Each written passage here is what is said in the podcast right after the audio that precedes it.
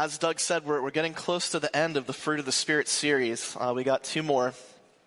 Today we're going to be talking about gentleness. And we'll have something to say about it, but just as a reminder, here's our, our, our basic text for, for the, the series. Is Galatians 5. Um, but the fruit of the Spirit is love, joy, peace, patience, kindness, goodness, faithfulness, gentleness, and self-control. Have you guys been practicing the song? Love, joy, peace, patience, kindness, goodness, faithfulness. Clay, Clay has got it. Clay has it. The rest of you are behind. That's okay. Uh, if in case it's it's helpful because then if you're ever wondering what the fruit of the spirit are, you have it right there. Today we're talking about gentleness, and I think there there may be there's a few places where we just really see God's incredible uh, gentleness, but one of the one of the most powerful uh, comes from John eight, and so let's look at our text for today uh, Jesus went to the Mount of Olives. At dawn, he appeared again in the temple court. So remember, he's in the temple. It's a crowded place. All the people are gathered around him. He sat down to teach them, as rabbis did. They would sit to teach. The teachers of the law and the Pharisees brought in a woman caught in adultery. She was cheating on her husband. They made her stand before the group and said to Jesus, teacher, rabbi, this woman was caught in the act of adultery. We actually caught her cheating. They made her stand before the group and said to Jesus, uh, teacher, this woman was caught in the act of, in, in the, the law, Moses commanded us to stone such women.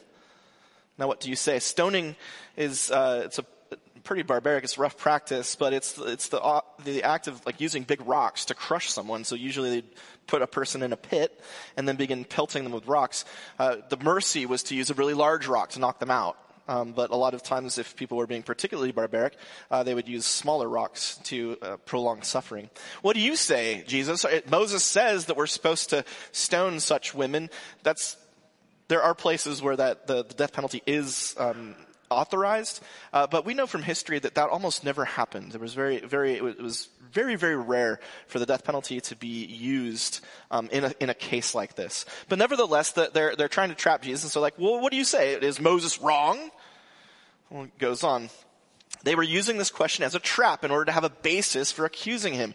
But Jesus bent down and started to write on the ground with his finger.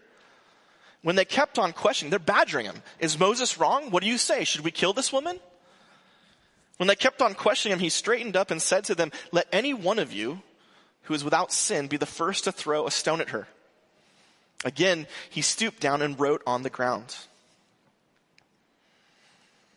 At this, those who heard began to go away one at a time, the older ones first, until only Jesus was left with the woman still standing there. Jesus straightened up, he's been writing on the ground, he straightens up and asks her, Woman, where are they? Has no one condemned you? No one, sir, she said. Then neither do I condemn you, Jesus declared. Now go and leave your life of sin. I, th- this is clearly, I mean, there's a, there's a tenderness here that is, we'll, we'll, we'll kind of pull it apart. We'll explore it a little bit as we go through. But I, I do want to set uh, uh, some ground rules. I, I do want to clear one thing out of the way. In our culture, um, and uh, it may be just a Western culture thing. I'm not sure, but there's a tendency for us to think about Jesus as like this really sweet, um, kind of effete, uh, kind of feminine, kind of weak, guy who just is nice to everybody, who loves people. And that actually, you can, you can see how this text might be used to further that. The idea that Jesus isn't really strong, and the idea that Christians really, what our job is to be like, like kind of, kind of kind to everybody. Well, just to, to disabuse you of that notion. Just six chapters earlier, uh, this is what happened. Let's just read about Jesus. When it was almost time for the Jewish Passover, Jesus went up to Jerusalem in the temple courts. Back to he's in the temple courts again. This is six chapters ago. He's in Jerusalem. Uh, he found people selling cattle, sheep, doves, others sitting at tables exchanging money. So he made a whip out of cords, like a cat of nine tails. It was a pretty gnarly way to, and he drove all from the temple courts, sheep, cattle, scattered the coins of the money changers. Mess with my money, you mess with my heart. Right? And he overturned their tables. To those who sold doves, he said, get these out of here. Stop turning my father's house into a market. Okay, Jesus can be gentle, but Jesus can also be tough. Jesus is a dude. He's a man. There's a part of him that is gentle. There's a part of him that's tender, just as, as the Father is, t- part of him is tender. But there's also a part that responds with power and with action, especially in cases of egregious evil. This is very important for us to understand, uh, uh, specifically in this culture where we're told, where we're, suggested, when evil happens, oh, just show grace. I'm not saying we shouldn't show grace, but we should also stand by the truth and call out evil and seek to stop it. That, that, that's the first thing in your note sheets. Biblical gentleness is not niceness or weakness. Okay? Part of what's going on is that Jesus is demonstrating gentleness because he is trying to gather a woman into the kingdom, a woman who, as we're going to see, has been, been abused. When, when Jesus sees people with power oppressing those who should be innocent, who are innocent, he gets mad. And so should we. Mary, let's skip the, skip the question. Let's just go right back to the text. So let's, let's pull it apart. Let's pull apart the gentleness of Jesus. First, look at the situation of the woman. I mean, this is, this is brutal. Okay. So, so presumably what's going on is that this woman is caught cheating. It means someone kicked down a door. Okay. And then they kicked down the door and they grabbed her and they drag her to the temple in front of all these people and they made her stand there before the group. And then the cheater, cheater.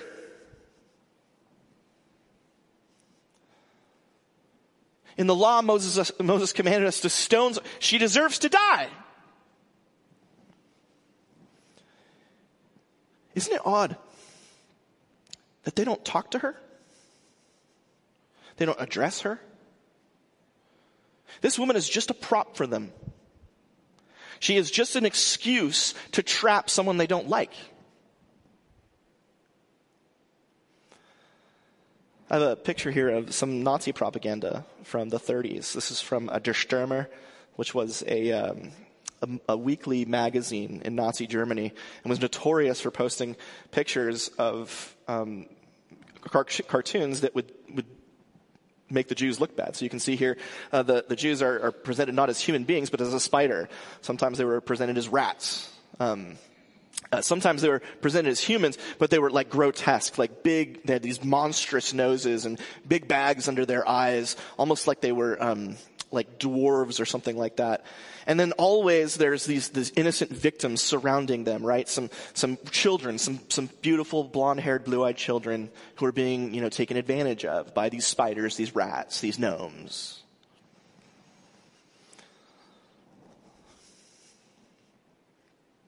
The first way to make it okay to shame, humiliate, and kill people is to dehumanize them. I bring this up uh, because that's what's happened to this woman. This woman has been dehumanized. She's been she's been set apart and made somebody who's who's not worth the same mercy, the same compassion, the same respect that other people are. And that makes it okay. It makes it easier to throw the stone, right? Like it would be a lot easier when we're, we're heaving rocks down on, on, on a defenseless person if we didn't believe they were really like us, that we're better than them, that we're different. The next thing in your notes is the Pharisees dehumanize the woman to justify shame and cruelty. You know, I don't uh, like to get too political here, but um, I do think it's worth recognizing that we are in a moment in our in our culture where uh, Jewish people are again being dehumanized. They're again being treated as not human, as less than, as different, and that's being used to justify horrible acts we as Christians will not stand for that. That is not something we will accept here. Go back to the text. See how what Jesus does. They were using this question as a trap. So what does Jesus do? He bends down and he starts writing on the ground with his finger. It's very odd. And then while he's doing it, they're badgering him, right? So Jesus is doing this and he's like, you know, and, and, and they're like shouting at him, hey, what are we going to do with this cheater? You, you know what Moses said. And then he does, he ignores them. He just keeps writing, just keeps writing. And finally he stands up and he's like, okay, any of you who's without sin, you be the first. You get the first, the first throw. This, this person that's not a person, this person that you're better than, this, this, this rat, this spider. You're, and then after he says that, he goes and he, and he keeps writing. This has confused people, uh, many, for, for thousands of years. People are like, what is going on here? Uh, I, we can't know for sure, right? The scripture doesn't say, but we do have a clue. And the clue is this. The word that's, uh, that you see there started to write on the ground. That's uh, the, the Greek word katagrapho. Um, and it's very interesting. This word is never used anywhere else in the New Testament. Not once. It's never used. Then uh, below where it says he wrote on the ground, that's the word grapho. Grapho does get word, uh, used in the New Testament, but never about Jesus. In fact, it's, it's usually the noun form which talks about the writings of the Old Testament, the law and the prophets. Okay? So if you're reading in Greek, you're seeing this, you're seeing a very bizarre word, katagrapho, and then you're seeing Jesus graphoing, which is what is usually, usually refers to the Old Testament, the law and the prophets. Well, there's another place where katagrapho gets used. It gets used in Exodus. What does it get used about? Let me show you. Moses turned and went down the mountain with the two tablets, the Ten Commandments, the covenant law in his hands. They were inscribed, katagrapho, on both sides, front and back. If you're a first century reader and you know the Jewish scriptures and you're hearing this, you might be hearing that what Jesus is, what he's doing is he's writing down either the Ten Commandments or some part of the law, maybe his interpretation of it. He's doing the very same thing that God did when God inscribed the Ten Commandments on the tablets. And this is actually a moment where Jesus may be uh, claiming to be God. But what he's doing is he's saying, oh, well, you know, don't, you know, don't cheat, uh, don't lie, don't murder, don't hate, don't do all these things. And, and more and more, I mean, there's, there's so many different laws he could be quoting, but he, he keeps writing them. Like, what are you gonna do? Moses said this, Moses said this. And, and Jesus keeps writing and writing and writing because everything he's writing, what is it doing? Oh. Well, she, she cheated, that's bad, I'm not gonna condone that. What'd you do?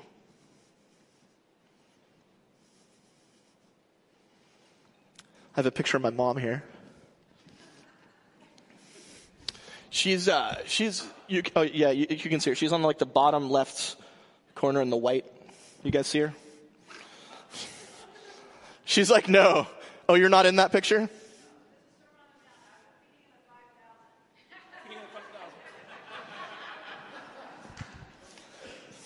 Look, my mom's famous. She's, she's an actress. She, she, uh, she was a, the, the feeding of the 5,000, Sermon on the Mount, whatever. What, it, they're all the same. uh, she was an extra a couple years ago um, in the feeding of the 5,000, so I thought I would, you know, throw that up. But uh, the Sermon on the Mount is, it's Matthew 5 to 7. It's a fascinating text. It's probably the most profound uh, ethical text in the history of humanity uh, because of the, the various things that it does. It, it, it's interesting. You should read it. You should go after church today. You should write down, read Matthew 5 to 7. Okay? And your job is, is your job is to get through Matthew 5 to 7 and feel good about yourself. Okay? That's your goal. All right? Uh, because one of the, Martin Luther, God bless him, when he was reading Matthew 5 to 7, he kept, as, as he would go through, he, he would just start to worry about going to hell. He was like, I, I can't do this. Oh, don't just not adultery, don't even lust. Oh, I bet we're going to have a really good percentage of guys and girls in here. Oh yeah, I've never lusted before. Oh yeah, you know, when someone hits you, turn the other cheek. Uh huh. Yeah, we're good at that. You just go. Don't worry. Don't worry about the future. Don't worry about money. Come on, this guy. Look at the flowers in the field. They're, they're, they're great. What are you worried about? Martin Luther was reading Matthew 5 to 7. He was like, oh my gosh. We're in trouble. The same thing is happening here. Jesus doesn't, and this isn't the Sermon on the Mount, but Jesus is doing essentially the same thing to the Pharisees. Like, oh, you did this, did you do this, you do this, you do this. next thing, your note sheets. Jesus reminds us no one has done what God has required. Like none of us. And the implicit question is, well, where do you get off, man? Really? That's what you, you know, you, you got, she, she did this, and, but what about you? And then the moment where we see biblical gentleness in action. is right at the end. They all get up, they leave. And the first thing to notice is that Jesus addresses her. Right? The first, this, this woman who has been treated as a prop, an object, Jesus says, I see you. That might sound a little weird to us. Women, where are they? It's, it's, it's a cultural thing. Uh, that, that, was not like a, that was not a very weird way to, to address someone. It was, it basically it was very normal to be like, hey, miss, you know, something like that, or madam, I see you. But no one's, no one's condemned you? No. Neither do I. Go now and leave your life of sin. I see you. I know you've done wrong. Stop. But I'm not going to condemn you. I have a clip here uh, from the 1986 World Series. Uh, it's uh, Mets and the Boston Red Sox. The Red Sox, game six, the Red Sox are up three to two. Um, it's the tenth inning. If you don't know baseball, this just really means it's really intense, very serious. Um, and, and, miraculously, it looks like uh, the Mets, who if they lose this game, they lose the World Series. They they have a chance to, to ca- they catch up, they tie the game. It's the 10th inning. They're up at bat. Mookie Wilson. And this happens. 5 5 in a delirious 10th inning. Can you believe this ball game at Shea? Oh, brother. 3 and 2 to Mookie Wilson. Little roller up along first. Behind the bag. It gets through Buckner. Here comes Knight, and the Mets win it. If one picture is worth a thousand words, you have seen about a million words. But more than that, you have seen an absolutely bizarre finish to Game 6 of the 1986 World Series. The Mets are not only alive, they are well. You can cut it there, man. That's uh, that first baseman. His name is Bill Buckner. Uh, Bill Buckner had an amazing career in Major League Baseball, but he was remembered for one thing that. The Mets would go on to win Game 7. They won the World Series, all because Bill Buckner let the ball go between his legs. I cringe every time I see that not just because it's, I feel so bad for him. They actually did an interview with Bill Buckner years later where he talks about how it shaped him to be known, known for one thing, the, the guy who lost the World Series for the Red Sox. That, and how it shaped him, how it changed him, like the shame, the, the, I, so it's fascinating that he, you know, survived that. But, but the reason it, it, hits me is, I remember uh, I was probably seven, eight, something like that. And I was playing Little League, uh, the Dodgers, and my dad was my coach. And I was playing third base. And we were, the game was happening, and a grounder came to me. And I was scared of the ball. Like I, and I still am. Like I, I don't like, I don't want to get hit. There were a couple times where the ball hit me in the face, and I was like, I don't like that. Um, and so I, you know, I did the thing where I was, I went to get down, but then I knew I had to throw the guy, and so I took my eyes off the ball, and it just dribbled between my legs. And my dad yells, Thomas Andrew Bennett, keep your eye on the ball. How could you do that? Something along those lines. so I did, I was mature. So I threw my mitt on the ground and I just started to cry.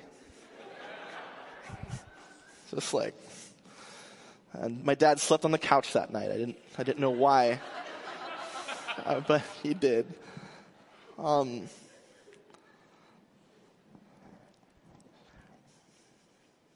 I see that, that clip of Bill Buckner, and, and I even read this text, and this, this poor woman. What's crazy is, you know, when you get right down to it, human beings, we're, we're, we're weak on the inside. And we've all, we, every single one of you here has some moment of the ball being going between your legs. You have something like that. You have one of those moments, maybe 10, maybe 100, maybe 1,000. Maybe those moments are all you remember from your childhood. Maybe they've stunted you and damaged you to the point where you have a hard time trusting anyone. Maybe you've built up walls because you're like, the last thing I want to do is hear Thomas Andrew Bennett, keep your eye on the ball again. And maybe you expect what you, what you think is going to happen to you wherever you are is that people are going to go after you. They're going to condemn you for all the little things and some of the big things that you do.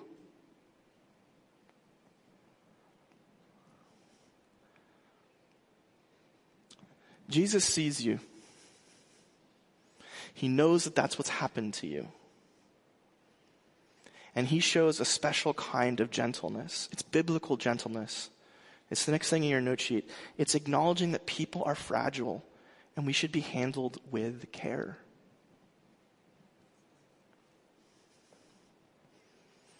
Jesus' job is not to fix the woman's problems all there. His first job is to handle her with care. Because no one else is, right? For others, she's just a prop. She's a trap. She's an excuse to indulge in, in rage and violence. She's made mistakes, but she still needs to be handled with care.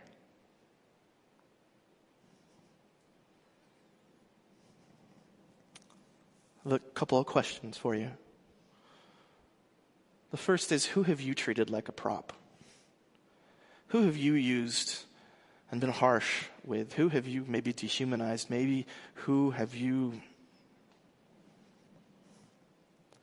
And is it time to try a different path? In some cases, it's not. In some cases, we do have to be harsh. You know, we, we can't we can't just be fuzzy, you know, all the time. But there there might be a place or a person or people or a group, a colleague, a family member that, that maybe a softer touch is what's needed right now. And the second question is who has been hurting you? Who, who is the one who just can't, who just keeps you remembering the ball going between your legs and won't let it go? It might be time for you to stand up and say, hey, I'm not perfect. I'm sorry. But you need to let it go.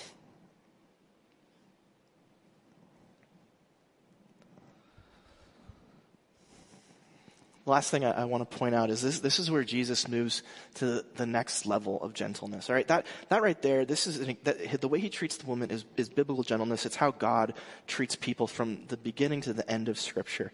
But I want you to look at, at this last bit. Um, let any one of you who is without sin be the first to throw a stone. And then what happens? What happens right after that? Like, next slide, man. Those who heard began to go away. The older ones first. Isn't that interesting?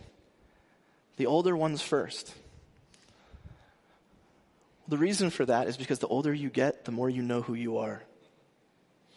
The older you get, the more you realize what you've done in your life. The more you remember and, and, and can't forget and, and, and you just can't stop thinking about the regrets that you have, the sin that has, that has followed you.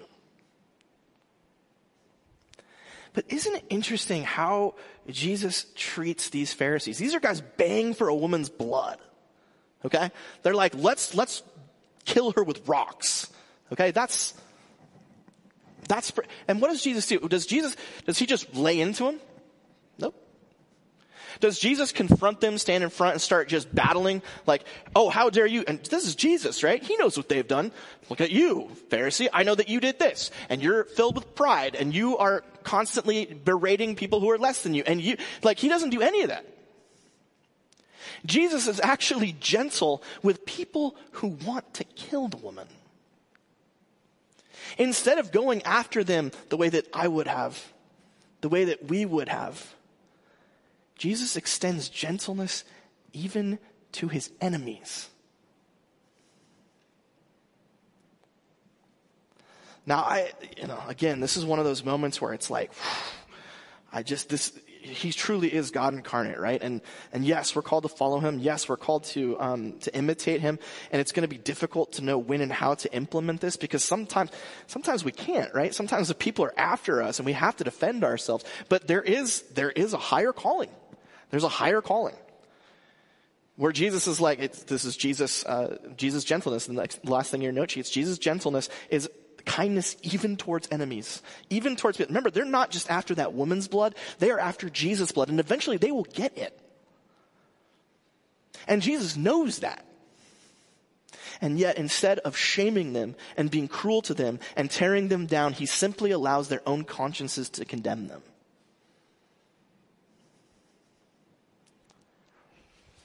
And so I just want to leave you with one last question. And, and this is the, this is the big one. Who doesn't deserve your gentleness? And is God asking you to show it in anyway? I know there's someone in every, every person here has someone in your life who definitely does not deserve you to treat them fr- fragilely as they are. What they really deserve is for you to smash them They've earned it over and over and over again. But the question is is Jesus calling you to be gentle even with them? And if so, how do you do it? Let's pray. Oh, wait, before we pray, one last thing. Let's be a place where we see each other. Okay? Uh, it's so easy for us to just slip through the cracks. You know, it's so easy for us to instrumentalize each other, just treat each other as objects. Instead, let's do what Jesus did and see each other and acknowledge each other in our fragility and be with each other in that. Let's be that kind of people. Let's be that. That's the way our Savior is leading us. He is leading us into that type of gentleness. We're going to close with that song, uh, the um, way my Savior leads me. And the way he does it is not by smashing us and not by condemning us. The way he does it is by loving us, showing grace to us, not condemning us, and encouraging us to follow him. All the way my Savior leads me.